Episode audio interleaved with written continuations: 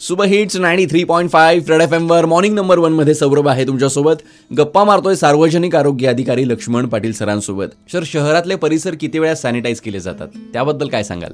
तर ज्या भागामध्ये पेशंट आहे त्या भागामध्ये लगेच गाडी जाते. आणि तो पेशंट ज्या भागामध्ये कामाला होता तो एरिया पण सॅनिटाईज केला जातो. आणि त्यांना घेऊन जाणाऱ्या ज्या गाड्या असतात एकशे आठ वगैरे ज्या अँब्युलन्स असतात त्या मिनिटात लगेच सॅनिटाईज केल्या जातात.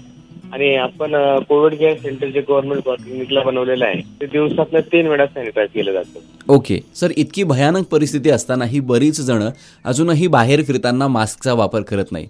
तर त्यांच्यावर काही कारवाई केली जाते का? त्याबद्दल काय सांगाल? लोकांनी तर अशी परिस्थितीवर लोकांनी स्वतः हे हे संयम बाळगला पाहिजे त्यांनी तर घरात राहिलं पाहिजे. आणि सॅनिटाईज मास्कचा तर कंटिन्यू वापर केला पाहिजे. हं, पण लोक मास्क वापरताना दिसतात.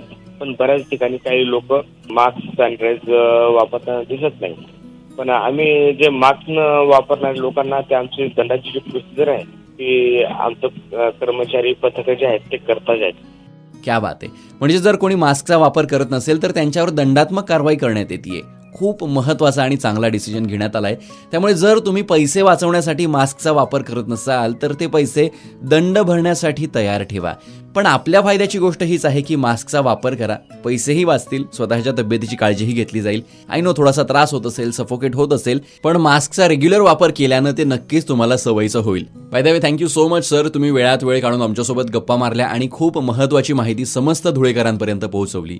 Thank you so much once again धन्यवाद धन्यवाद. गप्पा मारत होतो सार्वजनिक आरोग्य अधिकारी लक्ष्मण पाटील सरांसोबत. Stay युन to super hits ninety three point five red F M बजाते रहो.